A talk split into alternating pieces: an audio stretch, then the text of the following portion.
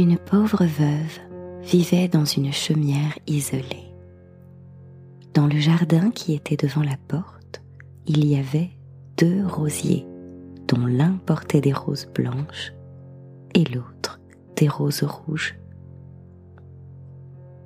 La veuve avait également deux filles qui ressemblaient aux deux rosiers. L'une se nommait Blanche-Neige et l'autre Rouge-Rose.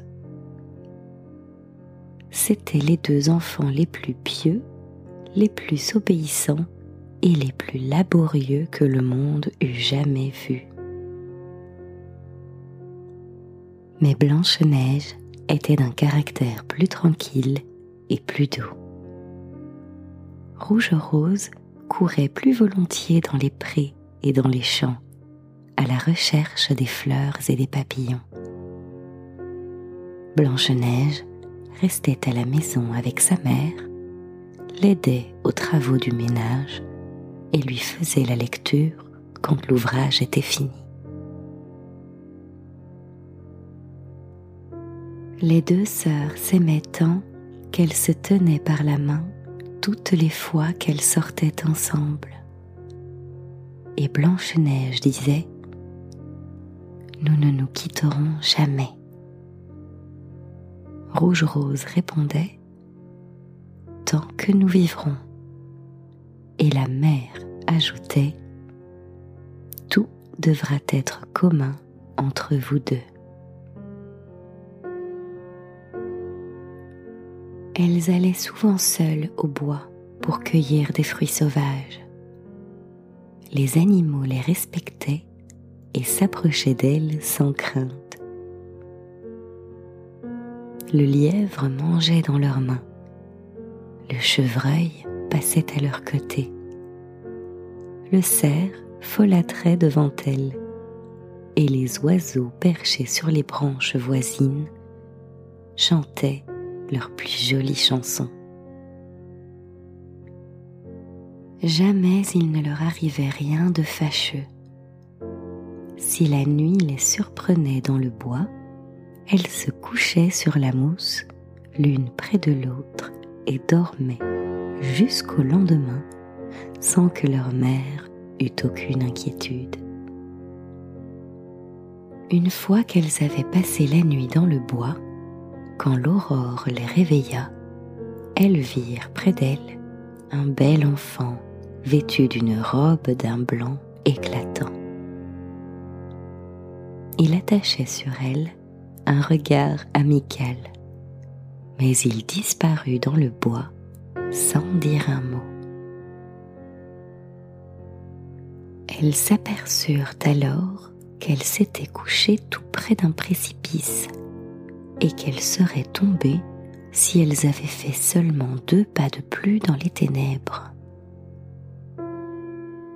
Leur mère leur dit que cet enfant était sans doute l'ange gardien des bonnes petites filles. Blanche-Neige et Rouge-Rose tenaient la cabane de leur mère si propre qu'on aurait pu se mirer dedans. En été, Rouge Rose avait soin du ménage et chaque matin, sa mère trouvait à son réveil un bouquet dans lequel il y avait une fleur de chacun des deux rosiers. En hiver, Blanche-Neige allumait le feu et accrochait la marmite à la crémaillère. Et la marmite était en cuivre jaune qui brillait comme de l'or, tant elle était bien écurée. Le soir, quand la neige tombait, la mère disait Blanche-Neige, va mettre le verrou. Ensuite, elle s'asseyait au coin du feu. La mère mettait ses lunettes et faisait la lecture dans un grand livre, et les deux petites écoutaient tout en filant leur quenouille. Auprès d'elle était couché un petit agneau, et derrière une tourterelle dormait sur son perchoir, la tête sous l'aile. Un soir qu'elle s'était réunie tranquillement, on frappa à la porte. Rouge rose, dit la mère, va vite ouvrir. C'est sans doute quelques voyageurs égarés qui cherchent un abri pour la nuit. Rouge Rose alla tirer le verrou et elle s'attendait à voir entrer un pauvre homme quand un ours passa sa grosse tête noire par la porte entr'ouverte. Rouge Rose s'enfuit en poussant des cris. L'agneau se mit à bêler, la colombe a volé par toute la chambre, et Blanche-Neige courut se cacher derrière le lit de sa mère. Mais l'ours leur dit Ne craignez rien, je ne vous ferai pas de mal. Je vous demande seulement la permission de me chauffer un peu car je suis à moitié gelé. Approche-toi du feu, pauvre ours, répondit la mère. Prends garde seulement de brûler ta fourrure. Puis elle appela. Blanche-Neige, Rouge-Rose, revenez. L'ours ne vous fera pas de mal. Il n'a que de bonnes intentions. Elles revinrent toutes les deux, et peu à peu, l'agneau et la tourterelle s'approchèrent aussi et oublièrent leur frayeur. L'ours dit Enfant, secouez un peu la neige qui est sur mon dos. Elles prirent le balai et lui nettoyèrent toute la peau. Puis, il s'étendit devant le feu en faisant des grognements d'aise et de satisfaction. Elles ne tardèrent pas à se rassurer tout à fait et même à jouer avec cet hôte inattendu. Elle lui tirait le poil, elle lui montait sur le dos, le roulait dans la chambre, lui donnait de petits coups de baguette et, quand il grognait, elles éclataient de rire. l'ours se laissait faire. Seulement, quand le jeu allait trop loin, il leur disait ⁇ Laissez-moi vivre, ne tuez pas votre prétendu. Quand on alla se coucher, la mère lui dit ⁇ Reste là, passe la nuit devant le feu, au moins tu seras à l'abri du froid et du mauvais temps. Dès l'aurore, les petites filles lui ouvrirent la porte et il s'en alla dans le bois en trottant sur la neige. À partir de ce jour, il revint chaque soir à la même heure. Il s'étendait devant le feu et les enfants jouaient avec lui tant qu'elles voulaient. On était tellement accoutumés à sa présence qu'on ne mettait pas le verrou à la porte avant qu'il fût arrivé. Quand le printemps fut de retour et que tout fut vert au dehors, l'ours dit un matin à Blanche-Neige Je m'en vais et je ne reviendrai pas de l'été. Où vas-tu donc, cher ours? demanda Blanche-Neige je vais dans le bois. Il faut que je garde mes trésors contre les méchants nains. L'hiver, quand la terre est gelée, ils sont forcés de rester dans leur trou, sans pouvoir se frayer un passage. Mais à présent que le soleil a réchauffé la terre, ils vont sortir pour aller à la maraude. Et ce qu'ils ont pris et caché dans leur trou ne revient pas aisément à la lumière. Blanche-Neige était toute triste du départ de l'ours. Quand elle lui ouvrit la porte, il s'écorcha un peu en passant contre le loquet. Elle crut avoir vu briller de l'or sous sa peau, mais elle n'en était pas bien sûre. L'ours partit au plus vite et disparut bientôt derrière les arbres. Quelque temps après, la mère, ayant envoyé ses filles ramasser du bois mort dans la forêt, elles virent un grand arbre abattu et quelque chose qui s'agitait çà et là dans l'herbe près du tronc, sans qu'on pût bien distinguer ce que c'était. En approchant, elles reconnurent que c'était un petit nain au visage vieux et ridé, avec une barbe blanche longue d'une aune. La barbe était prise dans une fente de l'arbre, et le nain sautillait comme un jeune chien après une ficelle, sans pouvoir la dégager. Il fixa des yeux ardents sur les deux petites et leur cria. Que faites-vous là planter plutôt que de venir à mon secours? Pauvre petit homme, demanda Rouge Rose, comment es-tu ainsi prise au piège? Sotte curieuse, répliqua le nain, je voulais fendre cet arbre afin d'avoir du petit bois en éclat pour ma cuisine car nos plats sont mignons et les grosses bûches les brûleraient. Nous ne nous crevons pas de mangeaille comme votre engeance grossière et goulue. J'avais donc déjà introduit mon coin dans le bois, mais ce maudit coin était trop glissant. Il a sauté au moment où je m'y attendais le moins, et le tronc s'est refermé si vite que je n'ai pas eu le temps de retirer ma belle barbe blanche. Maintenant, elle est prise et je ne peux plus la ravoir. Les voilà qui se mettent à rire, les niaises figures de crème. Fi, que vous êtes laide.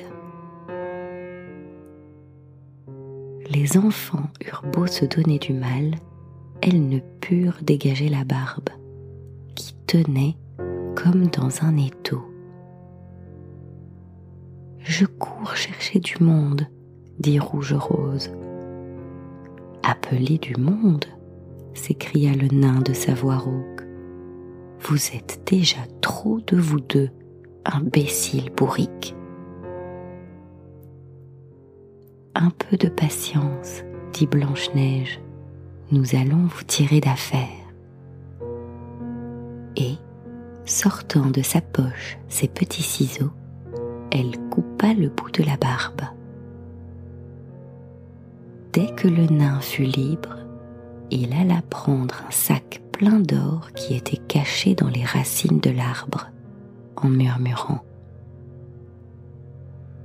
Grossière créature que ces enfants, couper un bout de ma barbe magnifique que le diable vous récompense.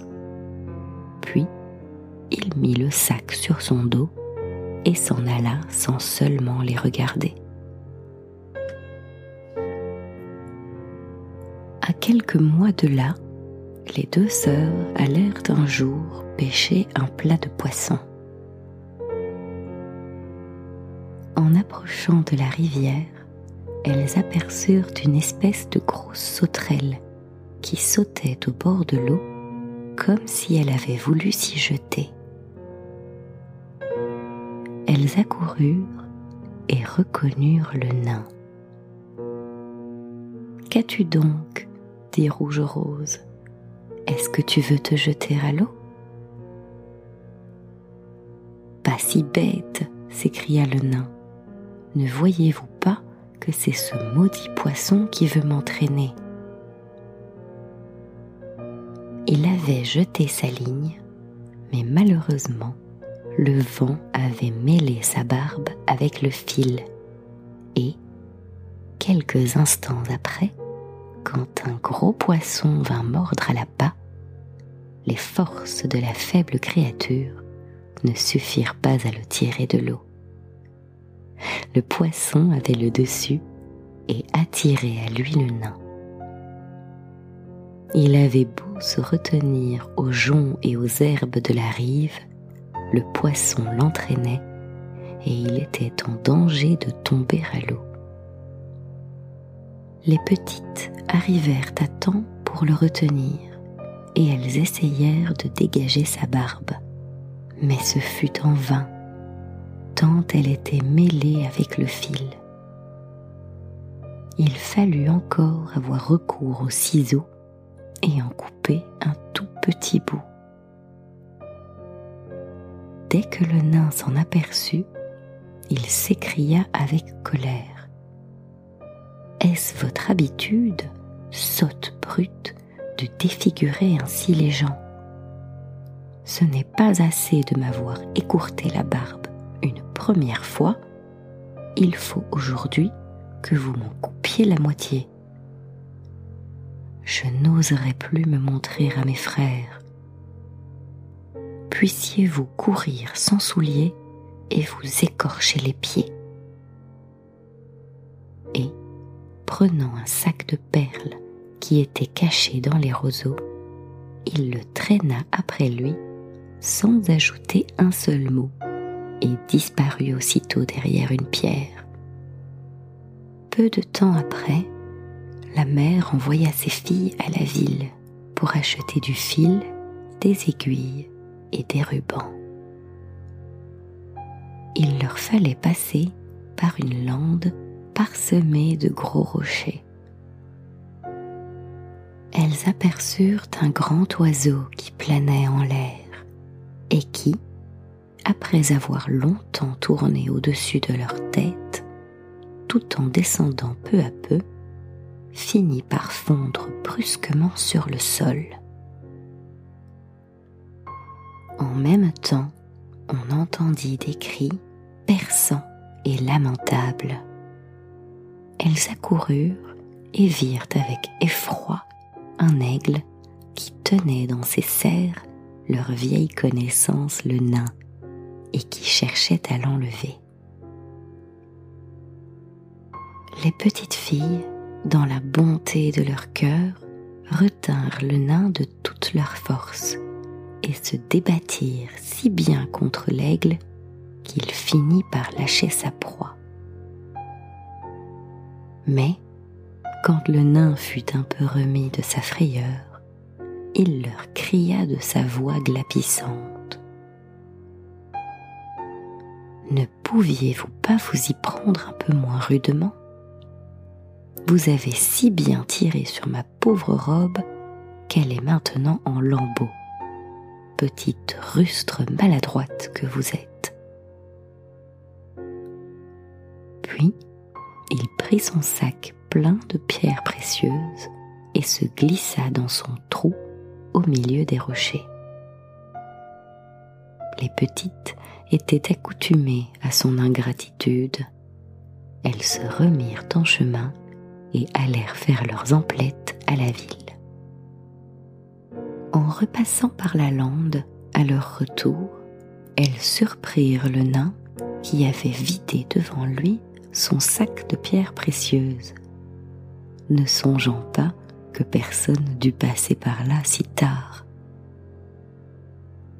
Le soleil couchant éclairait les pierreries qui lançaient des feux si merveilleux que les petites s'arrêtèrent immobiles à les considérer. Pourquoi restez-vous là, abaillés aux corneilles leur dit-il. Et son visage, ordinairement gris, était rouge de colère. Il allait continuer ses injures quand on entendit un grognement terrible et un ours noir sortit du bois. Le nain, plein d'effroi, voulut fuir, mais il n'eut pas le temps de regagner sa cachette. L'ours lui barra le chemin. Alors, il supplia avec un accent désespéré. Cher Seigneur ours, épargnez-moi et je vous donnerai tous mes trésors, tous ces joyaux que vous voyez devant vous. Accordez-moi la vie. Que gagneriez-vous à tuer un misérable nain comme moi? Vous ne me sentiriez même pas sous vos dents. Prenez plutôt ces deux maudites petites filles. Ce sont deux bons morceaux, gras comme des cailles. Croquez-les au nom de Dieu. Mais l'ours, sans l'écouter, donna à cette méchante créature un seul coup de patte qui l'étendit raide mort. Les petites s'étaient sauvées, mais l'ours leur cria Blanche-Neige, Rouge-Rose, n'ayez pas peur, attendez-moi. Elles reconnurent sa voix et s'arrêtèrent, et, quand il fut près d'elle, sa peau d'ours tomba tout à coup, et elles virent un beau jeune homme, tout revêtu d'habits dorés. Je suis prince, leur dit-il. Cet infâme nain m'avait changé en ours après m'avoir volé mes trésors. Il m'avait condamné à courir les bois sous cette forme, et je ne pouvais être délivré que par sa mort. Maintenant, il a reçu le prix de sa méchanceté. Blanche-Neige épousa le prince et Rouge-Rose épousa son frère. Ils partagèrent entre eux les grands trésors que le nain avait amassés dans son trou. La vieille mère vécut encore de longues années, tranquille et heureuse près de ses enfants. Elle prit les deux rosiers et les plaça sur sa fenêtre. Il portait chaque été les plus belles roses, blanches et rouges.